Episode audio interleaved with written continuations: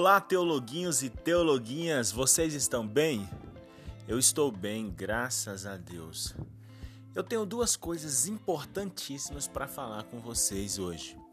A primeira coisa é: você já ouviu o podcast sobre vocação? Se você já ouviu, eu quero te pedir um favor.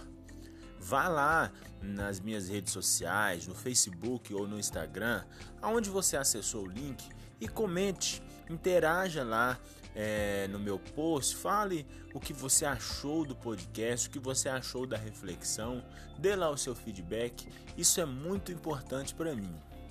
A segunda coisa que eu quero falar é sobre o assunto de hoje. É isso mesmo. Você já passou por tribulações? Eu imagino que sim, não é verdade? Ou melhor, deixa eu melhorar. Você já se perguntou por que das tribulações? Qual é o agente causador? Quais são os motivos que causam as muitas tribulações que, que nós passamos na vida. Então, é sobre isso que eu quero falar hoje nesse podcast, sobre os motivos pelos quais nós passamos por tribulações. Então, eu quero que você fique comigo aí e nós vamos entrar falando sobre esse assunto, sobre tribulações. Eu sou Miquel Cardoso e esse é mais um episódio de Teologuim.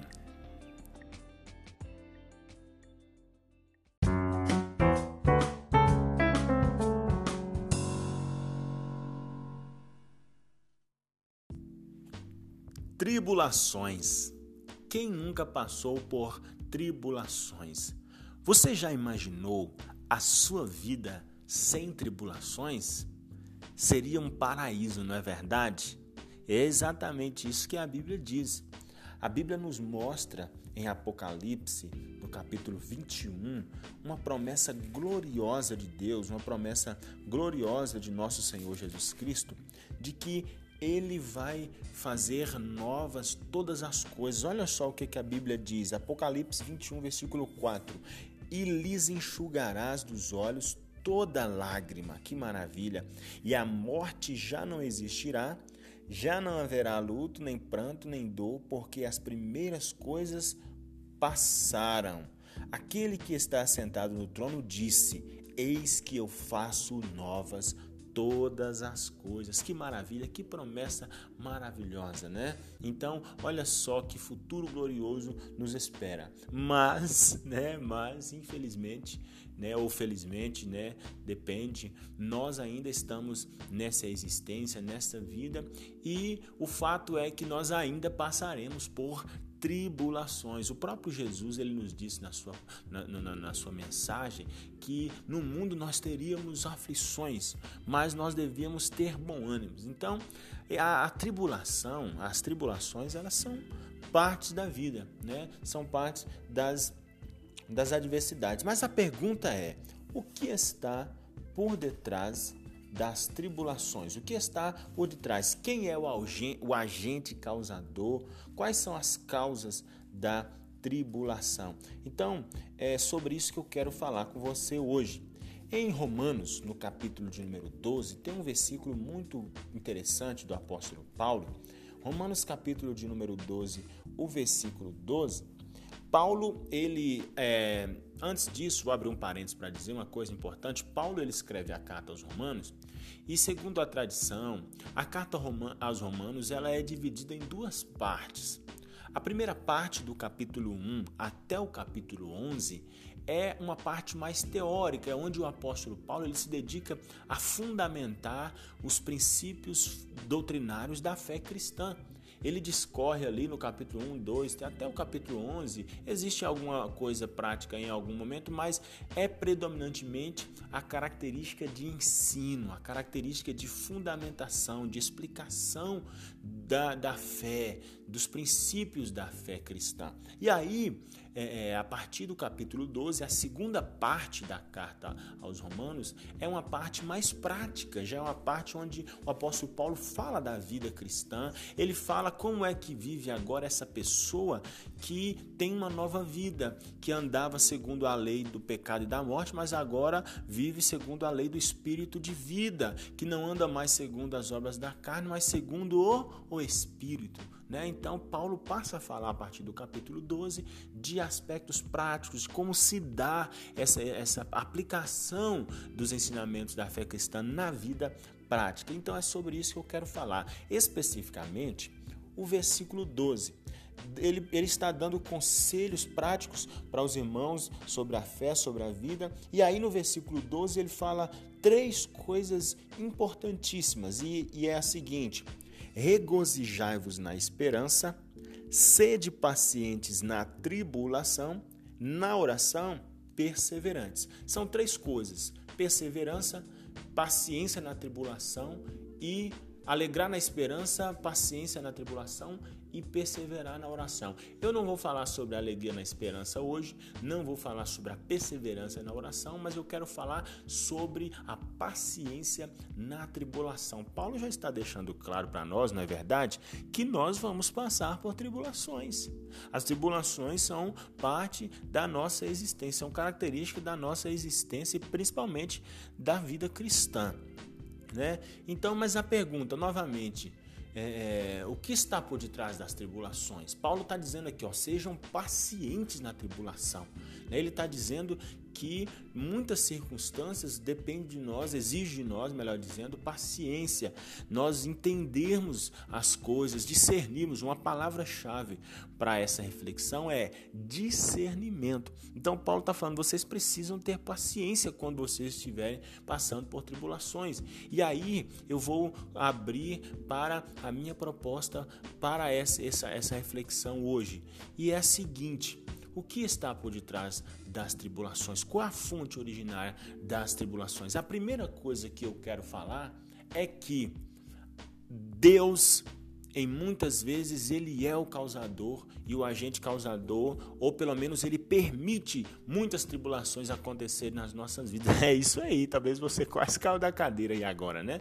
Pois é, é verdade. Muitas tribulações que nós passamos na nossa vida, elas são permissão de Deus. O próprio Deus, às vezes, ele permite muitas circunstâncias acontecer conosco. Para quê? Qual é a finalidade? Quando Deus nos permite passar por tribulações, Deus nos permite passar por tribulações para fortalecer a nossa fé e provar o nosso caráter. Olha só que coisa maravilhosa. As coisas não são sem propósito, não é verdade? Deus prova o nosso caráter, ele nos experimenta, ele nos purifica né? através das tribulações, das adversidades, das circunstâncias difíceis que Ele permite que nós passemos por elas. Deus fortalece a nossa fé, nos, nos leva a um patamar de fé mais profundo, mais firme, mais sólido nele. Então, Deus nos prova para provar a nossa fé, para fortalecer a nossa fé e provar o nosso caráter. Olha só o que está escrito em Deuteronômio. Deuteronômio, capítulo de número 8, Versículo 3: Ele te humilhou e te deixou ter fome, e te sustentou com maná que tu não conhecias, nem teus pais o conheciam, para te dar a entender que não só de pão viverá o homem, mas de tudo o que procede da boca do Senhor viverá o homem. Eu pulei aqui o versículo 2, eu fui logo para o 3, mas olha só o versículo 2: Recordar-te-ás de todo o caminho pelo qual o Senhor teu Deus te guiou no deserto. Deus está falando através de Moisés para o povo de Israel, que foi Deus que guiou eles no deserto.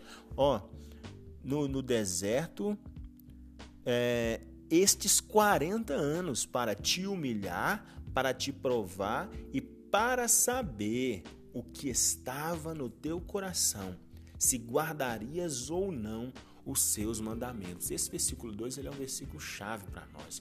Porque Deus está dizendo através de Moisés para o povo: olha só, eu guiei vocês no deserto, eu provei vocês, eu experimentei vocês.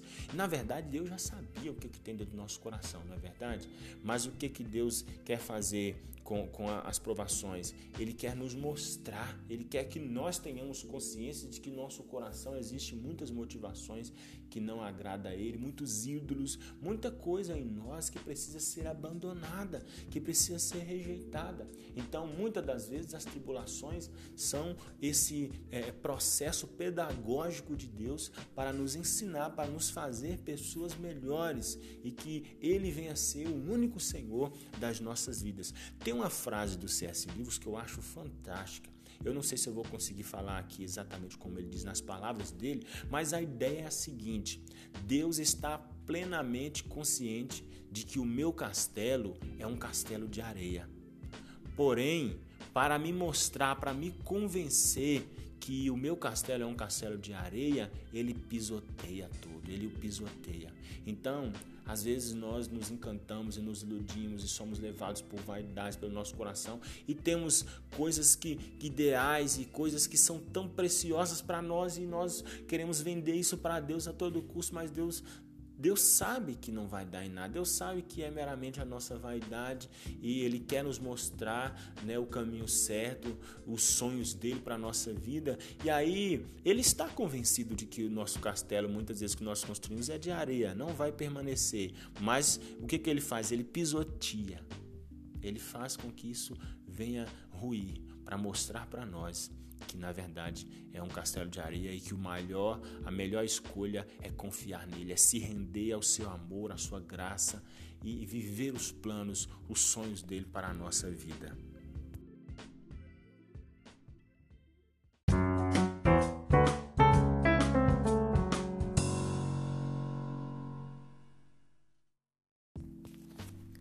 O segundo motivo porque nós passamos por tribulações somos nós mesmos, são as nossas escolhas, são os nossos pecados, é isso aí, né? Você quase caiu da cadeira aí agora, né? A grande verdade é essa. Muitas das vezes nós colocamos a culpa em Deus, como Adão fez, né?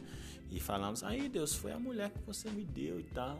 Ou outras vezes nós colocamos culpa no diabo, né? Na serpente, como Eva fez. Foi a serpente que me enganou. Mas raramente nós assumimos a nossa culpa, nós assumimos as nossas responsabilidades em relação à nossa vida e o que nós estamos vivendo. Mas a grande verdade é que muito do que nós passamos, muitas tribulações que nós enfrentamos na nossa vida, eu não posso dizer que tudo, que todo mundo que está sofrendo, está passando por tribulações, é por causa da sua, das suas escolhas, seus pecados, da sua rebeldia, né, do mau caminho. Não, é exatamente o contrário. O objetivo desse podcast, inclusive, inclusive, é provar isso. Mas é pelo menos é, a grande chance é, é, que seja, né? Três de um, né? Se não for Deus que está provando, que está é, fortalecendo a sua fé e provando seu caráter por meio das tribulações, se não é o diabo, que é o próximo ponto que eu vou falar aqui, é você, somos nós, são as nossas escolhas, são os nossos caminhos, são os nossos pecados. A Bíblia fala de Davi um grande homem de Deus na história do povo de Deus, que Deus usou para dar livramentos ao seu povo, livrar Israel, cumpriu seus projetos. Davi, ele se meteu numa encrenca muito complicada. E aí Deus enviou o profeta Natan para advertir o, o, Davi, né? No capítulo 12 de 2 Samuel, no versículo 9, olha só as palavras de Deus através de Natan para Davi. Por que, pois, desprezaste a palavra do Senhor, fazendo o que era mal perante ele? Olha só, o que Davi fez é classificado aqui como coisas más. A Urias, ele continua, a Urias o Eteu feriste a espada, e a sua mulher tomaste por mulher, depois de o matar com a espada os filhos de Amon. Agora, pois, não se apartará a espada jamais da tua casa, porquanto me desprezaste e tomaste a mulher de Urias o Eteu para ser a tua mulher. Olha só que coisa, né? Deus advertiu a Davi severamente sobre o seu pecado, sobre o seu mau caminho e que e depois nos versículos seguintes nós vamos ver que Davi ele se humilha, né, perante Deus, ele confessa o pecado, ele assume diante de Natan e Deus perdoa. Deus fala para ele que perdoou o pecado dele, mas que ele teria algumas consequências, alguns problemas, inclusive dentro de casa, por causa do pecado dele. Então, muitos dos nossos problemas. Esse aqui é um exemplo. Existem muitas coisas, das mais simples às mais complexas, né? Com consequências amenas, outras mais é, marcantes, né? Mais danosas. Então, nós vamos passar e às vezes estamos lidando com certa coisa na nossa vida por causa de nós mesmos. Caminhos, coisas que nós fazemos, a gente fala muita coisa às vezes que não devia falar. Nós temos muitas atitudes, os nossos temperamentos às vezes, né? O desequilíbrio equilíbrio temperamental nos prejudica muito e muitas circunstâncias, né? A falta de domínio próprio e muita coisa, né? Os nossos pecados, né? A iniquidade, nós nos metemos em coisas que não agradam a Deus. Isso traz consequências para as nossas vidas e dependendo da vida que nós vivemos, aí o, o, as consequências elas só pioram, né? Elas só pioram. Então, a grande verdade é essa: muitos problemas, muitas tribulações que nós enfrentamos na nossa vida é por causa nossa mesmo. Somos nós que somos insensatos, nos falta sabedoria, nos falta é, sabedoria, falta equilíbrio, nos falta santidade, né? temor de Deus, a busca por, por, por, por desviar do caminho mal, né? em, em preservar o nosso coração em Deus, humilhar, viver em atitude de humilhação perante Deus, às vezes nos faz é, meter e tomar caminhos que trazem grandes tribulações para a nossa vida.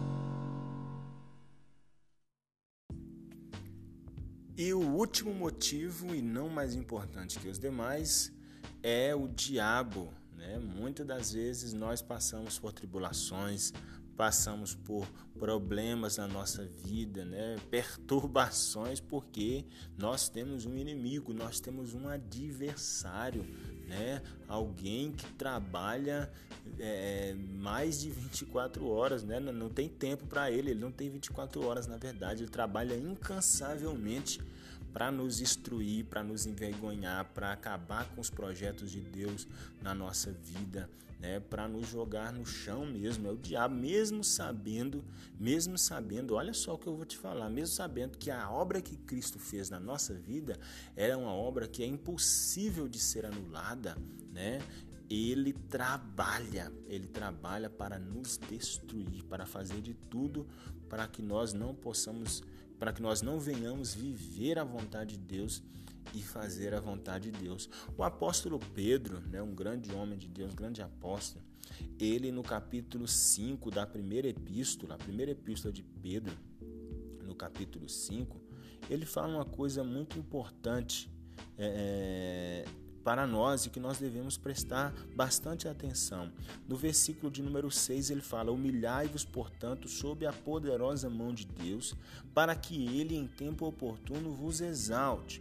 Versículo 7: Lançando sobre ele toda a vossa ansiedade, porque ele tem cuidado de vós. E aí no versículo 8, que é o versículo chave, ele fala: Sede, pois, vigilantes. O diabo, o vosso adversário, anda em derredor como um leão que ruge, procurando alguém para devorar. Que imagem grotesca, né? O diabo, um leão querendo devorar uma presa. E aí no versículo 9 ele fala: Resisti-lhe firmes na fé certos de que sofrimentos iguais aos vossos estão se cumprindo na vossa irmandade, em pessoas ligadas, unidas a Cristo, também espalhada pelo mundo. Olha só as palavras do apóstolo Pedro. Nós temos um adversário. E, e essa linguagem, essa figura aqui nos mostra algo importante. O nosso adversário não é alguém que está brincando de ser adversário, não. Não é alguém que vai vir com brandura contra as nossas vidas, não. Ele usa a figura de um leão rugindo.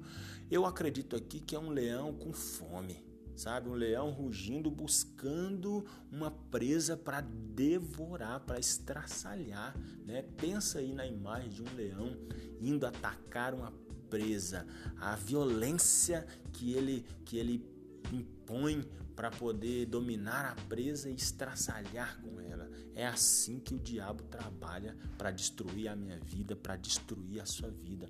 Quais são os conselhos de Pedro? Sejam sóbrios, mantenham a sobriedade.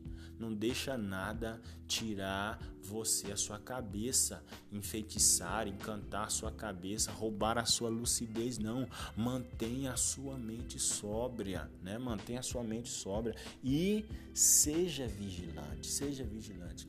Ah, rapidamente antes de seguir, seja sóbrio Aí eu abro um parênteses para falar sobre coisas tóxicas. Né? Existem muitas coisas tóxicas que nós nos envolvemos com ela, conversas tóxicas, relacionamentos tóxicos, consumimos diversas coisas na internet, é, no, no, convívio, conversas que, que só alimentam é, sentimentos, só alimentam sentimentos e desejos que nos colocam em situação de vulnerabilidade em relação ao nosso inimigo. Então, Pedro está falando: vocês têm que ser sóbrios, gente. Mantenha a cabeça limpa, mantenha a mente sóbria, ó, a inteligência. Né? A saúde, sejam sóbrios, vigilantes, né? Prestem atenção nas coisas, porque nós temos um adversário que ele ferozmente quer nos destruir, quer nos atacar. Então, muitos problemas que nós causamos. E aí eu tenho que falar outra coisa é, o diabo, muitas das vezes, a manifestação do mal, a manifestação dos ataques do diabo contra a nossa vida, às vezes ele usa pessoas, ele usa é, instituições, ele usa muitas circunstâncias para nos atacar. Então, nós precisamos ter essa vigilância, essa percepção de que muitos problemas não é Deus que está nos provando, não somos nós que estamos é, tomando decisões, fazendo e entrando em situações que, que nós mesmos atraímos tribulações para nós, mas muitas das vezes é o próprio diabo, é o próprio mal. É a, o mal se configura através de sistemas, de instituições, de pessoas, né? de, de, de, de às vezes até de fenômenos naturais. É verdade. Isso acontece e pode muito acontecer. Né? Então nós precisamos ter vigilância. Vigilância, porque nós temos um adversário. E aí, Paulo ele nos diz: olha, as armas da vossa luta, ela não é carnal, mas é espiritual em Deus. Né?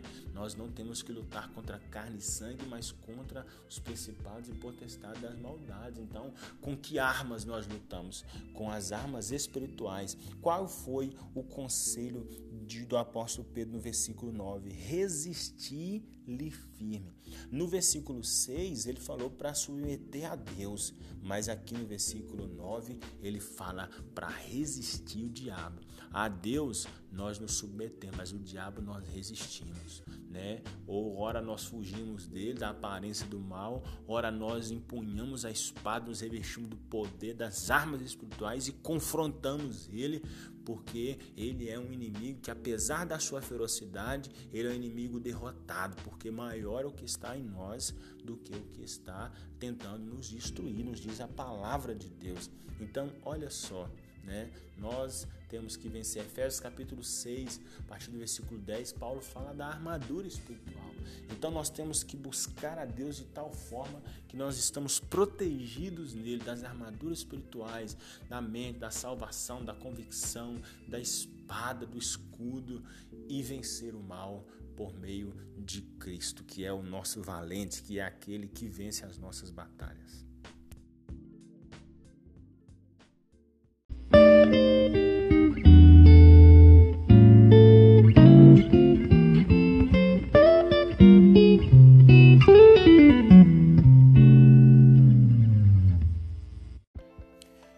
Muito bem, teologuinhos, é isso aí? São três motivos, três causas das nossas tribulações. Ora é Deus que está nos provando, fortalecendo a nossa fé e provando o nosso caráter.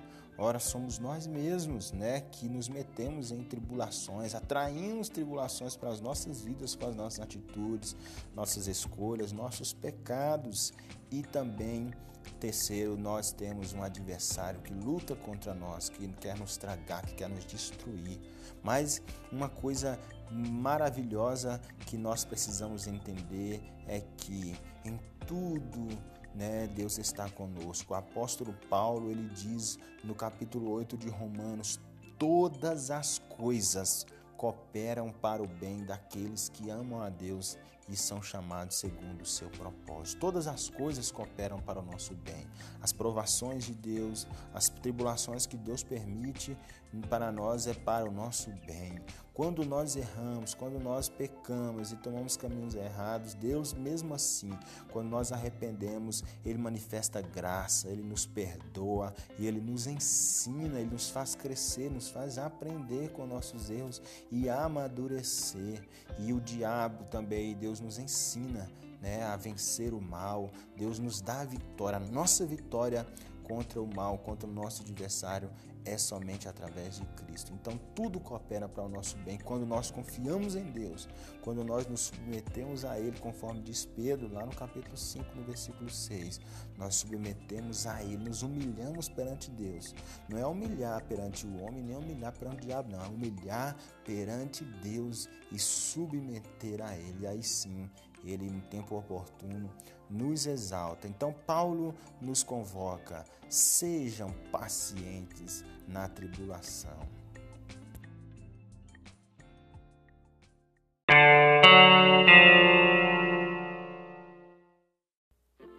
Esse foi mais um episódio de Teologuim Podcast. E aí nós falamos sobre tribulação. Se você gostou, interage lá nas redes sociais, no Facebook, no Instagram ou também compartilha com alguém que você acha que precisa ouvir sobre esse assunto. É isso aí, nos ajuda, participa, dê o seu feedback e compartilha geral esse conteúdo que você vai fortalecer muito esse projeto. Então, que Deus abençoe, até o próximo podcast. Eu sou Miquel Cardoso e esse foi o seu Teologuim Podcast.